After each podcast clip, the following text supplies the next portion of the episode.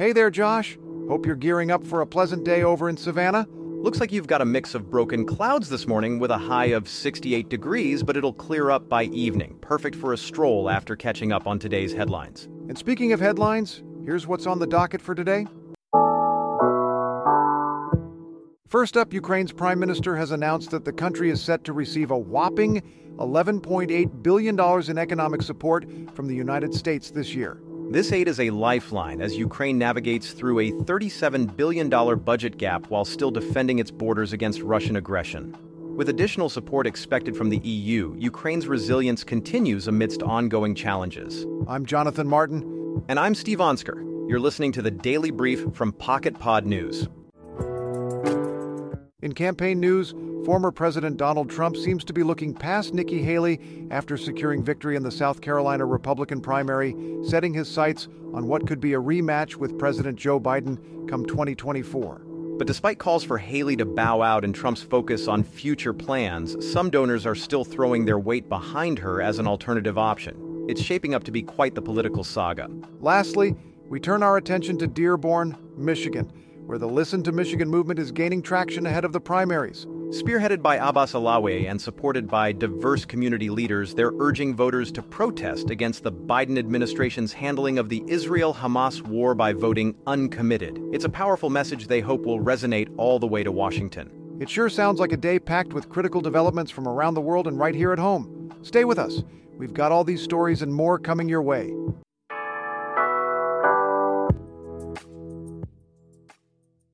This message is brought to you by PocketPod. Say goodbye to one size fits all podcasts and hello to a fully personalized listening experience with AI crafted podcast made just for you. Head over to pocketpod.app to join the waitlist. As Ukraine continues its defense against a now two year old Russian invasion, the country is facing more than just military challenges. Indeed, with a staggering $37 billion budget gap looming for 2024, the economic strain is palpable, but there's a glimmer of hope on the horizon with expected financial aid from international allies. Ukraine is looking to the United States and the European Union for significant support. Prime Minister Denis Shmyhal recently announced an anticipated $11.8 billion from the U.S., alongside 18 billion euros from the EU.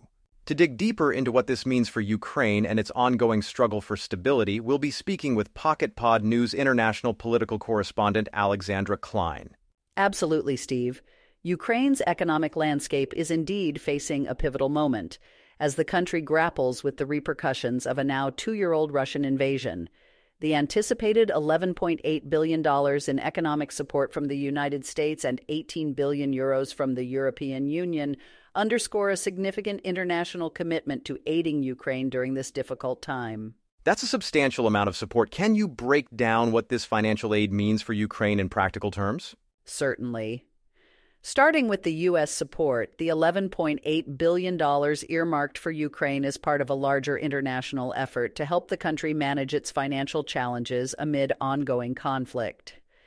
This figure was announced by Ukrainian Prime Minister Denis Shmyhal on February 25th, highlighting it as a critical injection to address immediate financial strains and support defense efforts against Russian aggression.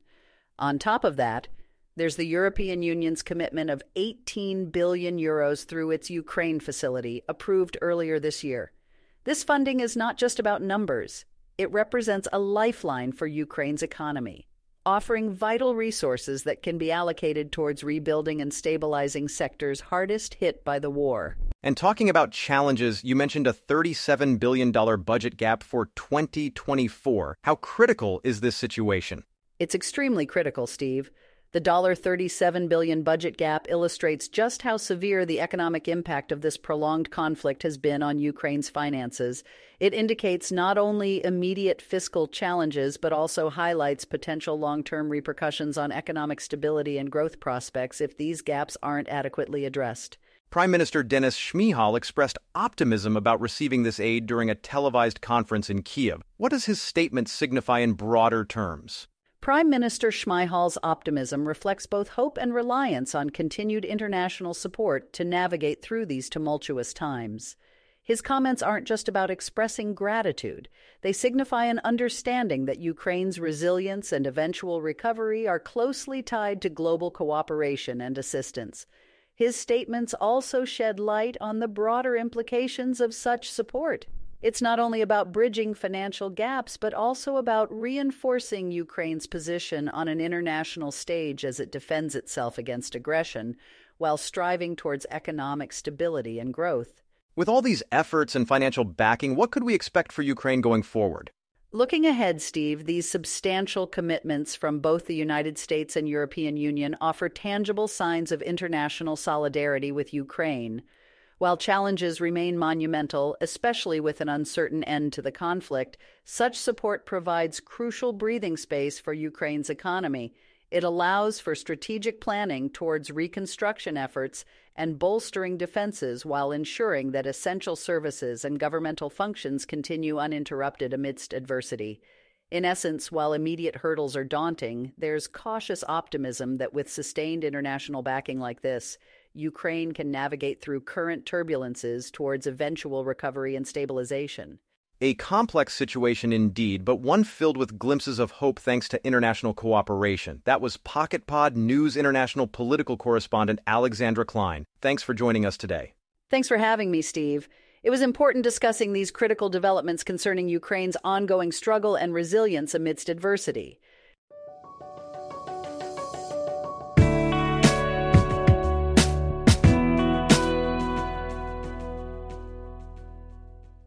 Donald Trump secures another victory, this time in the South Carolina Republican primary, pushing his campaign further ahead. Right, and with this win on February 24th, 2024, it seems Trump's path to the Republican presidential nomination is becoming more and more inevitable. But despite this setback, Nikki Haley is not backing down. Indeed. While Trump's campaign now shifts focus towards the general election against Joe Biden, ignoring Haley in the process, concerns are bubbling up about his appeal to independent and moderate voters. And on Haley's side, despite losing support from key conservative groups and facing a tough road ahead, she's vowing to press on. She emphasizes the importance of providing voters with a real choice. To dive deeper into what these developments mean for both campaigns and the upcoming general election against President Joe Biden, we're joined by Pocket Pod News political correspondent Jessica Mallory. Jessica? Thanks, Jonathan. Donald Trump's victory in the South Carolina Republican primary indeed marks a significant moment in the GOP race for the presidential nomination. Winning this primary with a considerable lead over Nikki Haley positions him strongly as the frontrunner. This isn't just another win, it's Trump's fifth consecutive victory across various regions of the United States, showcasing his widespread support within the party. The primary held on February 24, 2024, has set a clear path for Trump towards claiming the Republican nomination. With Trump now focusing on the general election against Joe Biden, what does this mean for Nikki Haley's campaign? Following his success in South Carolina, Trump's campaign has decided to shift its strategy significantly. Instead of continuing intense attacks against Haley, they plan to ignore her campaign altogether. This move is aimed at solidifying Trump's position as the inevitable nominee and focusing resources on what they anticipate will be a challenging rematch with President Biden. For Haley, this means she'll no longer be facing direct opposition from Trump's campaign, but will instead need to find new ways to assert her relevance in the race. Interesting. And how do independent voter preferences play into this scenario? Exit polls from South Carolina revealed a noteworthy trend. Six out of 10 self described independent voters preferred Nikki Haley over Donald Trump. This preference among independents and moderates signals potential challenges for Trump in the general election against Biden. It underscores concerns within the Republican Party about his ability to appeal beyond his base to those crucial swing voters who often decide elections. Despite these challenges and her loss in South Carolina, Haley vows to continue her campaign. What's her strategy moving forward? Nikki Haley remains undeterred by her defeat and is emphasizing the importance of offering voters a choice, signaling her commitment to continue providing an alternative to what she calls a Soviet style election. She's planning an aggressive schedule leading up to Super Tuesday and continues gaining financial support despite setbacks. Her determination reflects not just a fight for the nomination, but also a broader ideological battle within the GOP about its future direction. Speaking of challenges, could you elaborate on what lies ahead for Haley? Certainly. After losing support from AFP Action, an influential conservative group, and facing a significant defeat in South Carolina, Haley confronts steep obstacles ahead. The withdrawal of AFP Action support particularly underscores skepticism within parts of the conservative ecosystem about her path to victory. Yet, despite these hurdles, she remains resolute in pressing forward with her campaign efforts. And what about Donald Trump? Are there concerns regarding legal issues impacting his candidacy? Yes, there are ongoing concerns about how Donald Trump's legal challenges might affect his candidacy as we move closer to November's election.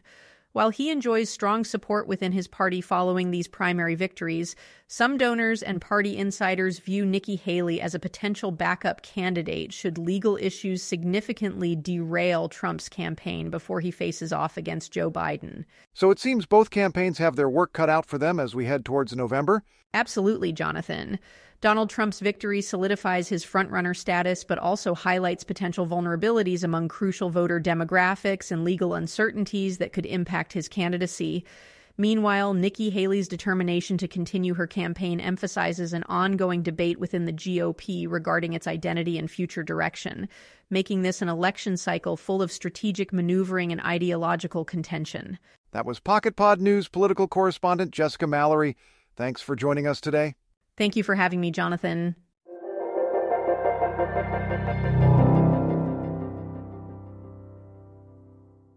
In Michigan, a significant political movement is brewing within one of the largest Arab American communities in the U.S. That's right. Dearborn has become a focal point of political engagement due to the ongoing conflict between Israel and Hamas, and it seems President Biden's handling of the situation has not gone unnoticed. The Listen to Michigan movement, led by Democratic strategist Abbas Alawieh, is urging voters to select uncommitted in the upcoming primary as a form of protest. It's an unprecedented move that could have far reaching implications for Biden's reelection bid. To get a deeper understanding of this movement and its impact, we'll be talking with Pocket Pod News national political correspondent Ron Stevens. Ron, what can you tell us about the sentiment in Dearborn and how this might affect the political landscape? Well, Steve, the sentiment in Dearborn, Michigan is one of deep frustration and political awakening, particularly among the Arab American community. This shift largely results from the ongoing conflict between Israel and Hamas. Dearborn, as you know, is home to one of the largest Arab American populations in the U.S., and the severe casualties and humanitarian crisis resulting from this conflict have not only captured their attention, but have also spurred many previously politically indifferent individuals into action. That's quite significant. Could you expand on how this engagement is manifesting through the Listen to Michigan movement? Absolutely. The Listen to Michigan movement, spearheaded by Democratic strategist Abbas Alawieh, is essentially an anti war campaign that's encouraging voters to select uncommitted in the upcoming primary as a form of protest against President Biden's handling of the situation in Gaza.